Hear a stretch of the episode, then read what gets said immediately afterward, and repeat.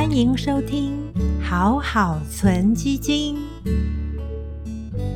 今天要来谈谈是黄金的投资。黄金价格在最近两次创新高的原因，其实都跟经济衰退之后政府连续的降息以及扩大支出有非常大的关系。一次是二零零八年的金融海啸之后呢，美国政府一样是连续的降息，降到家庭零利率的水准，而且首度使用了两轮的 QE 量化宽松，也就是大家常说的印钞票。所以这个呢，通常对于金价是有很大的支撑，是因为这种状况会造成市场出现很多负的值利率的债券，也就是政府公债债券利率非常的低，但是大量印钞引发通货膨胀的疑虑，这会造成市场担心债券直利率的水准无法对抗通膨。所以黄金虽然没有利息，但是以市场负的直利率债券非常多的情况之下，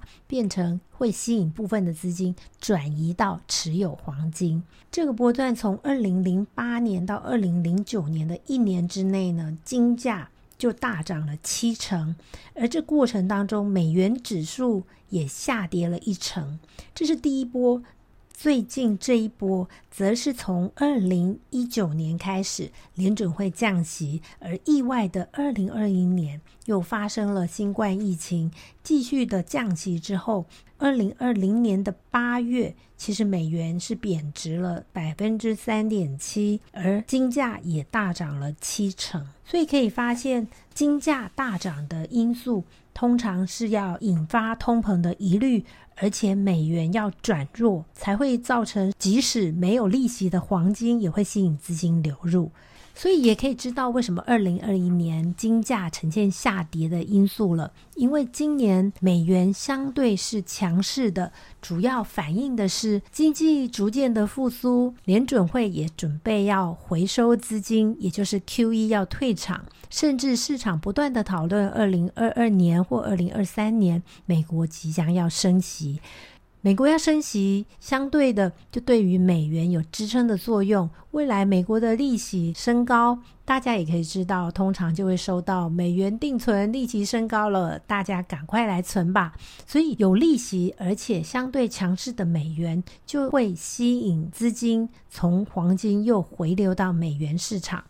所以，投资黄金好的时机，事实上是在大幅降息，而且政府大量的印钞这样子的环境之下，产生了负的利率的资产，才会相对吸引黄金的避险资金流入。但是以目前来看的话，我们还要去比较，如果是一个景气复苏的一个环境，即使美元没有那么强。但是股市表现很不错，甚至比特币、数位货币也吸引了年轻人的资金。这就是替代黄金的产品非常多、选择多之下，黄金变得没有吸引力。所以展望到二零二二年，美国还是朝向直利率走高的一个环境，经济还是表现不错。我们认为美元还是有机会是在九十到九十五的价位之间。所以在黄金价格建议也是不追高，如果要拉回比较合理的水准，大约是在一千七百美元的价位。如果你真的是资金部位比较高，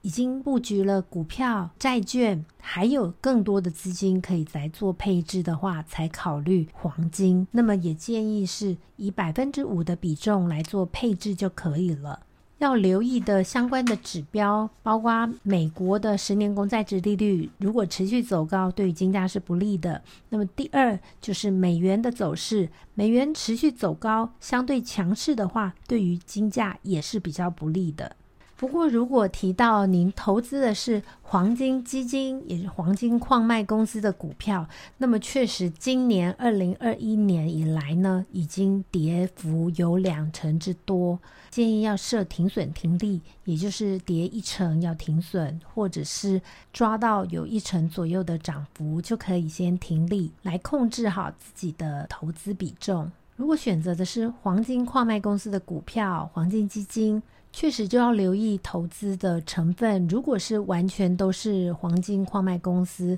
确实我们目前的看法是比较保守的。投资人可以逢反弹有到一千八、一千九，还是可以适度的做一些调节。如果所投资的除了黄金之外，还有其他的矿业，那倒是可以分散黄金这种比较是属于景气衰退之下才有利的商品。因为矿业的部分包含一些原物料，铜、铁矿砂等等的这些原物料，虽然最近是受到恒大事件、房地产市场可能会影响到需求而下跌。不过，铝矿与部分的原物料商品，其实还是相对受惠于景气复苏，需求是增加的，就可以比较分散掉黄金的风险。所以，如果是黄金矿业比较综合性的基金，倒是可以去看经理人实际上的持有比重有多少是受惠于景气复苏。如果投资还算分散的话，也能受惠景气复苏，那么倒是可以持续持有。不过，同样要提醒，投资比重不宜过高，因为以明年的景气来看，部分今年涨幅过高的原物料价格也可能会开始出现了修正，所以股价在回档之后，可能还是要比较全面性的去挑选符合未来趋势发展的产业。那么，事实上，如果从 S M P 十一大产业来看的话，我们相对还是比较看好经济成长之下。我们还是优先比较看好科技类股的表现。那么其次，如果科技确实拥有比较高的本益比、涨多、获利了结的卖压出笼的时候，那你就需要有防御型的类股，包括全球的房地产或公用事业、工业类股、金融股。这些比较分散的产业，所以我们会建议，如果你已经拥有了科技股，事实上也可以再纳入一档综合型的，也就是有包含值率走高也相对会受惠的，像金融、工业这些股票综合型的美国股票型基金。今天的分享就到这边，投资一定有风险。投资基金有赚有赔，申购前要详阅公开说明书。祝大家投资顺利，我们下次再见，拜拜。